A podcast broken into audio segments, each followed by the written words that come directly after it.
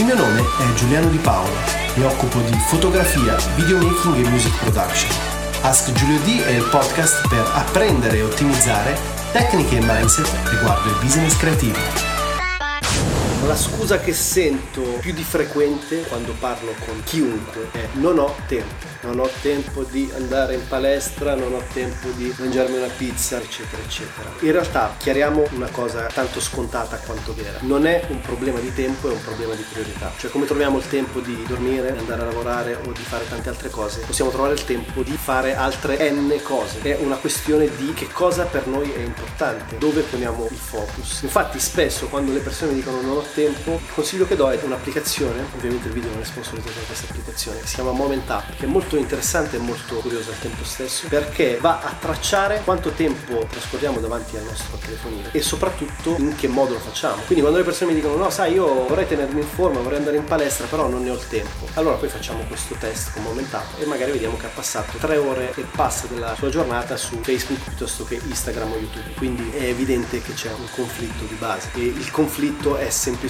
la mancata chiarezza oppure come abbiamo già detto lo stare sulla difensiva, il cercare giustificazioni del perché una cosa non si vuole fare. Io preferirei che si avesse un atteggiamento proattivo dove si dice guarda io in palestra non ci voglio andare o piuttosto questa cosa non la voglio fare o qualsiasi sia l'azione che non vogliamo praticare piuttosto che andare a cercare una giustificazione. Comunque come trovare il tempo, gestire il tempo, qual è una delle migliori risorse di time management? Sicuramente è quella dello scheduling. Un'abitudine che a me ha cambiato radicalmente la mia giornata è partire la mattina con una lista di priorità imprescindibili, a partire da dalle 3 alle 5 attività a cui non posso rinunciare nell'arco della mia giornata. Così facendo è molto più probabile che sapremo dove porre il focus e se poniamo il focus in una determinata area sappiamo che in quell'area andremo a ottenere il risultato. Quindi questa cosa qui è assolutamente necessaria. Come farlo? Un altro suggerimento è quello di andare a creare un balance tra le varie sfere della propria vita, quindi vita privata, sociale, pubblica, professionale, le attività motorie, sportive, a prescindere da quale sia la tua attività di scelta, e le attività invece di learning, cioè di apprendimento o anche di mindfulness, quindi di meditazione, cose più legate magari alla sfera spirituale della nostra vita. Quindi cercare un bilanciamento tra queste aree, dandosi comunque sempre un minimo di tre e un massimo di cinque priorità nell'arco della giornata da eseguire. Ad esempio ci sono anche dei trick molto semplici per andare magari ad ottimizzare delle risorse. Ad esempio io quando faccio sport, se vado in palestra oppure altre cose, di solito ho sempre le cuffiette nelle orecchie, però invece di ascoltare musica, e ricordo per chi non sapesse che sono musicista, invece di ascoltare musica ascolto podcast di personal growth, di crescita personale, piuttosto che di psicologia o di tecnologia o tematiche a me care per l'approfondimento e il miglioramento di quelle che sono le aree del mio business, quindi videomaking, fotografia, marketing, eccetera, eccetera. Altra cosa che ci permette di avere tutto sotto controllo, per quanto sotto controllo possa essere, a fine giornata nella pratica della gratitudine, che abbiamo parlato in un altro video dove parlavamo appunto delle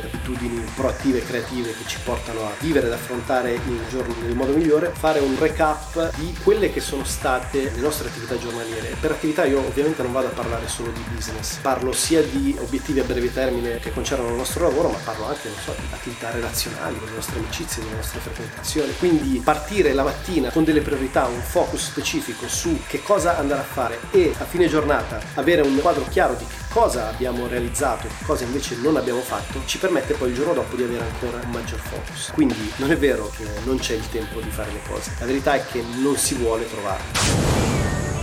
Questo podcast ti offre contenuti esclusivi in forma gratuita. Se ti è stato utile, condividilo per sostenere il progetto. Digital audio editor del programma è Gabriele Frascolla. Scopri di più su giulianodipaolo.com e segui il nostro collettivo su artemotion.it.